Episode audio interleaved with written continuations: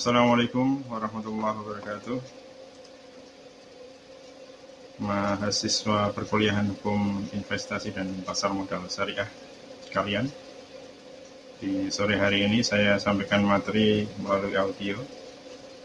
Uh, perkuliahan ini sebenarnya di ada dua kelas ya di HSC SC dan SD 5 yang SD nanti hari Jumat kalau Anda berhalangan hari ini mengikuti perkuliahan jam 16.10 misalkan kemudian Anda bisa ikut hari Jumatnya. Seandainya berhalangan silahkan menghubungi saya dulu sebelum Anda ikut perkuliahan kelas selanjutnya. Biasanya nanti saya adakan kuis kuis yang merangkap absensi di di sekitar perkuliahan biasanya saya share linknya selama perkuliahan atau penyampaian materi. Kemudian di apa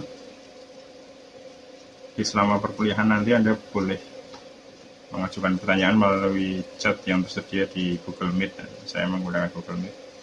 Kemudian anda boleh menggunakan video atau menampilkan video anda sendiri atau hanya melalui audio yang disimak dari saya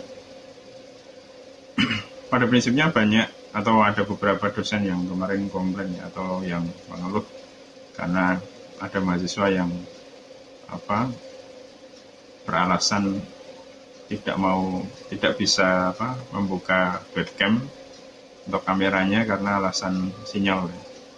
Tapi sebenarnya itu benar ya. Jadi semakin anda menggunakan apa akses datanya semakin besar, akses data itu kan kalau semakin ringan kita semakin mudah mengakses. Misalkan saya hanya hanya saya saja yang menggunakan suara, nah, maka itu lebih mudah dan minim terkena apa distorsi atau terkena gangguan karena sinyal, kemudian area dan sebagainya itu lebih minim. Kemudian eh, ya saya lebih suka begitu ya karena kita bisa lebih menyampaikan, Anda bisa menyimak dan keuntungannya secara on, apa langsung eh, penyampaian secara langsung itu kan bisa tanya jawab langsung. Tanya jawabnya via chat juga boleh, nanti saya tinggal jawab. Tidak harus saya nunggu apa sesi tanya jawab. Anda boleh tanya selama apa selama penyampaian materi. Jadi pada prinsipnya sebenarnya di komunikasi model begini itu kan ya karena kita terpaksa dan Anda sudah mengalami ini hampir enam tahun ya. Sudah paling tidak sudah sudah berapa ini? Sudah empat semesteran ini ya kita mengalami atau hampir empat semester ini kita mengalami perkuliahan online atau tiga empat atau tiga ya. Jadi kalau di perkuliahan saya nanti anda boleh menanyakan atau biasanya kalau Anda terhalang tidak bisa hadir, biasanya saya share juga rekaman rekaman materi perkuliahan di saat itu saya rekam, kemudian nanti saya share di Classroom. Begitu juga PowerPoint-nya saya share di Classroom. Jadi PowerPoint yang saya share di apa Google Meet itu saya share juga di Classroom. Jadi Anda yang berhalangan atau suatu saat ingin mereview atau mengulang lagi perkuliahan yang saya sampaikan Anda bisa sambil baca, kemudian sambil menyimak audionya, dan otomatis di hosting di Google. Jadi tidak berat, karena Google kan tentu servernya ter, termasuk paling top ya. Soal bandwidth, kemudian soal speednya itu juga. Paling tidak kalau Anda di daerah yang apa cukup susah sinyal itu bisa tetap berusaha mengakses itu dengan apa dengan baik. Dan di host di host kan berarti anda bisa bisa menyimak itu secara online atau anda mau mendownload juga bisa. Karena otomatis nanti tersimpan di Google Drive. Jadi itu lebih nyaman lah saya rasanya di sisi lain saya rasa hampir banyak mahasiswa juga.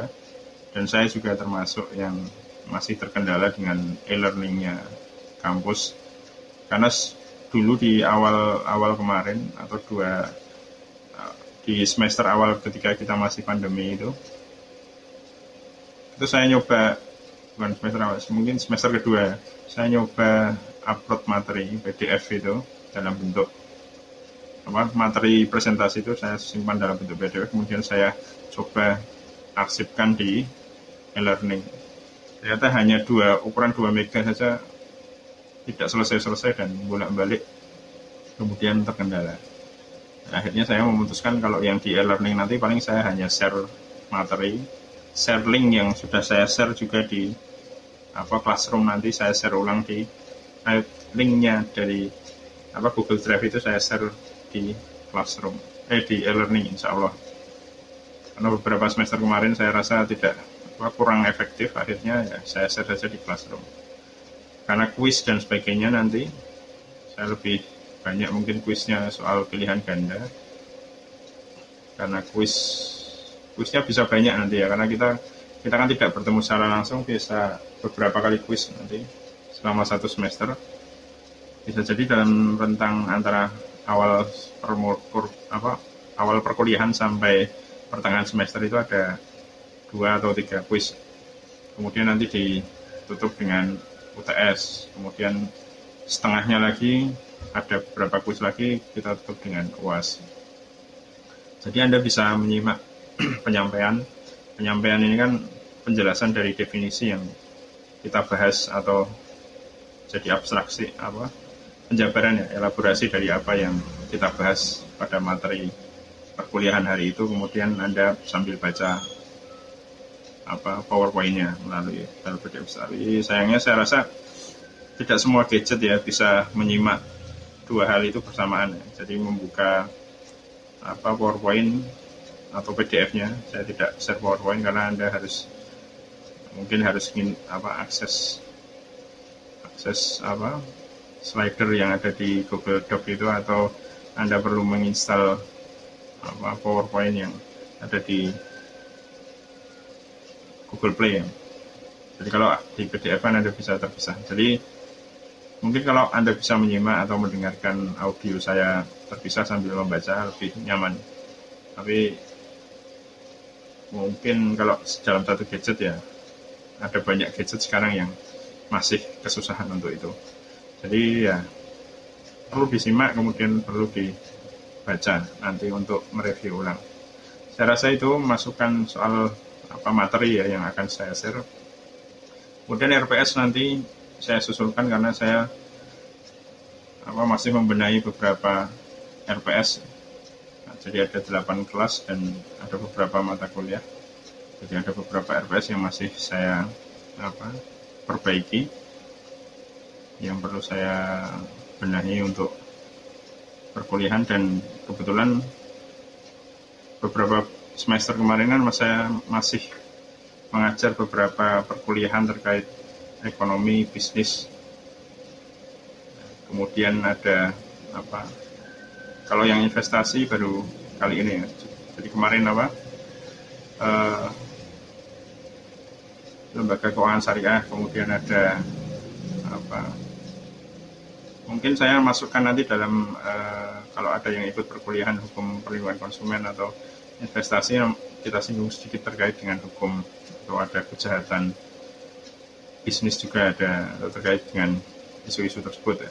Karena tidak melulu semuanya terkait dengan hal sifatnya privat atau keperdataan.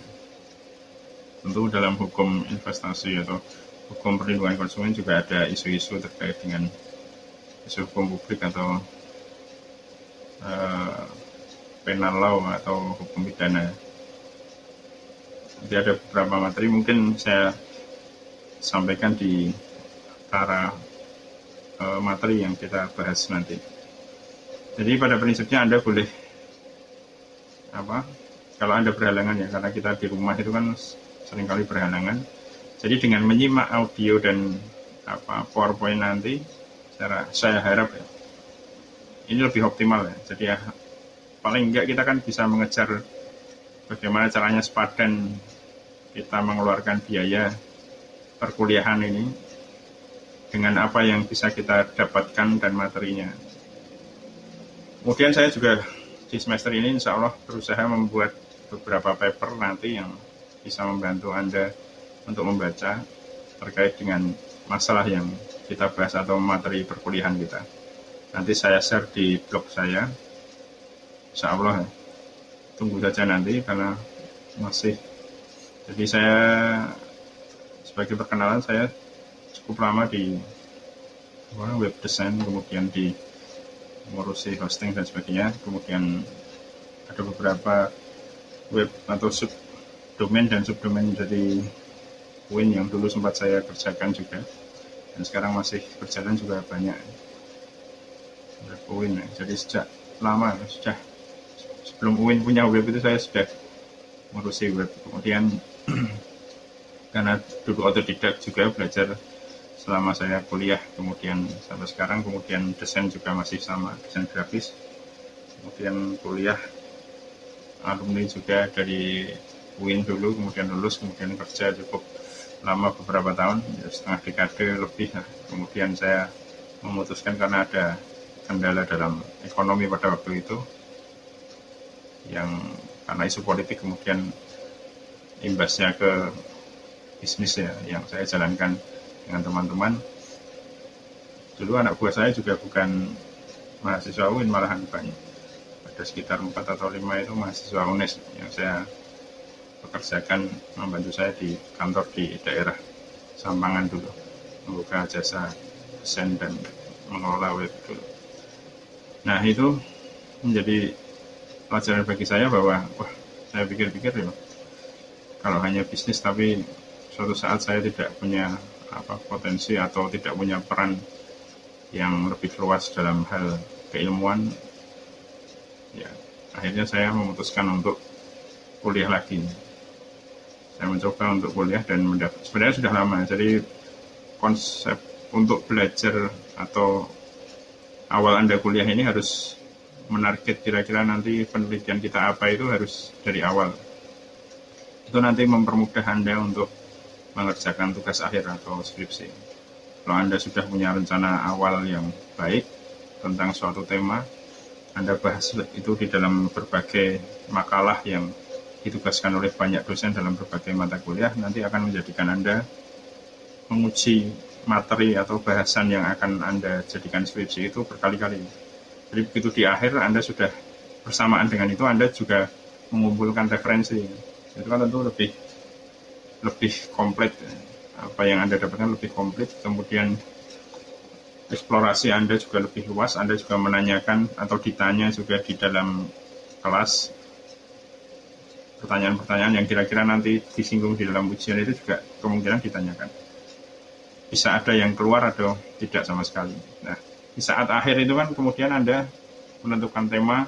Tema itu kan apa range-nya lebih luas daripada judul nanti atau tema yang jadi fokus Anda di.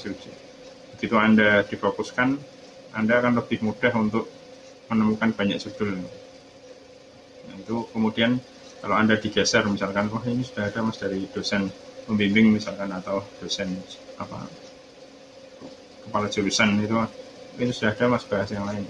Anda geser sedikit-sedikit atau sekitar pembahasan itu Anda masih bisa menemukan bahasan yang lain dan ketika diuji tentu Anda lebih siap dalam hal literatur dan pengalaman. Karena dosen-dosen itu kan mengajar dalam berbagai bidang yang kemungkinan ada dalam apa yang pernah Anda alami. Jadi ketika Anda uji, diuji dan ditanya di para penguji itu ketika mengajar Anda dulu, Anda sudah bisa memperkirakan kira-kira seberapa besar pressure dari penguji itu ke Anda. Itu sarannya. Jadi begitu dulu saya menerapkan juga di dalam ketika kuliah S2 itu juga apa menerapkan hal yang sama. Saya sudah punya intensi yang apa yang luas ya, terkait dengan hukum pidana dan kejahatan cyber. Karena saya sudah tadi sudah aktivitas di dalam apa bidang IT itu sudah terutama web dan apa hosting itu kan sudah cukup panjang sudah cukup lama pada waktu itu kemudian saya terapkan implementasikan pengalaman dan beban pengalaman itu saya bawa ke dalam studi. Kemudian saya mendaftar karena kondisi tadi harus berubah dan menghentikan bisnis dulu sebentar, kemudian saya kuliah lagi dan mendaftar di Undip dan UI, kemudian kedua-duanya diterima, kemudian saya memutuskan untuk di UI sambil merantau sambil nyambi sedikit-sedikit kerja desain di sana. Jadi pada prinsipnya ya yang penting orientasi itu harus apa konsisten ya. Kemudian terkait dengan apa yang kita sukai dan kalau kalau dulu misalkan ketika kita kuliah, misalkan saya dulu juga tidak punya apa greget yang kuat ya dalam perkuliahan. Nah itu tentu bisa kita fokuskan nanti ketika bidang apa kita kerja. Misalkan Anda setelah S1 itu kemudian apa membantu di kantor pengacara atau mengasisteni dosen atau kerja di lembaga bantuan hukum dan sebagainya tentu pengalaman Anda terkait dengan bidang yang dulu pernah Anda kuliahi gitu. Nah, itu juga bisa menjadi modal Anda untuk mengeksplor dan menjadi apa ruang untuk penelitian S2. Jadi bekal saya sudah sudah banyak kemudian saya terapkan di perkuliahan. Jadi saya sudah optimis itu mau kuliah di Undip atau di UI itu sudah sama-sama matang. Jadi ketika kuliah atau ujian apa ujian tesis di UI itu juga santai karena dosen itu juga juga sudah tahu bahwa saya menguasai bidang yang saya bahas itu kemudian ujian itu juga tidak ujian hanya ngobrol biasa terkait dengan isu-isu apa teknologi dan hukum jadi ngobrolnya santai dan tidak ada penilaian di situ jadi profesor saya yang menguji itu sudah bilang bahwa anda ini sudah dapat A sebelum ujian ini karena apa kami tahu bahwa Bimbing juga sudah meyakinkan kami bahwa Anda sudah tahu semua kalau mau ditanya apa saja sudah sudah paham. Jadi uraian itu memperlihatkan dari proses kita konsultasi dan penelitian nanti menjelaskan. Jadi semakin Anda fokus ke tema yang kita bahas, misalkan Anda tertarik dengan hukum ekonomi syariah, kemudian Anda punya concern yang kuat, tentu Anda juga punya rasa penasaran atau rasa ingin tahu yang banyak. Jadi tidak semua dosen itu tahu semuanya, dan saya akan menjawab pertanyaan yang kira-kira saya bisa jawab. Kalau saya tidak bisa jawab, ya akan jadikan PR atau tugas. Nanti RPS saya sertakan kemudian beberapa undang-undang terkait dengan apa pasar modal syariah atau pasar modal asing dan investasi, hukum investasi, saya sertakan di classroom. Kemudian apa kalau misalkan Pak kenapa apa kalau misalkan tidak hadir kemudian Anda hanya menyimak audio dan apa PowerPoint atau PDF presentasi PDF-nya Anda tetap bisa bertanya di apa misalkan di classroom di chatnya itu atau di komentarnya kan bisa Anda tanya atau Anda bisa tanya langsung ke grup atau ke saya melalui WhatsApp. Silahkan. Jadi itu yang saya sampaikan. Mohon maaf karena masih apa waktunya kan masih kita kan masih perkenalan ya. Jadi visi misi UIN Anda sudah tahu, Anda bisa cari di walisongo.x.id tentang visi misi kita di 2038 targetnya. Kemudian tentu kita bisa mendiskusikan lebih banyak terkait dengan hukum investasi dan pasar modal syariah. Jadi ini adalah hal yang termasuk hal vital ya di dalam konsep bernegara tentang investasi dan pasar modal. Jadi ketertarikan orang untuk investasi itu atau negara lain untuk investasi tentu adalah untuk mencari keuntungan.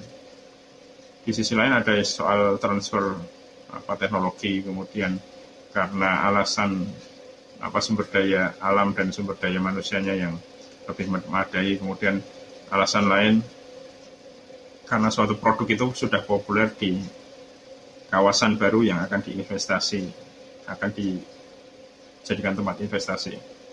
Popularitas kemudian itu membuka peluang apa perdagangan atau konsumen itu sudah terbentuk di sana maka didekatkan tempat produksinya, kemudian pengolahannya, atau apa distributor resminya kemudian itu membentuk apa jaringan investasi asing ke Indonesia. Di sisi lain tentu juga bagi kita, bagi negara yang jadi tempat investasi itu juga menguntungkan. Karena kita juga apa terbantu dalam hal pengelolaan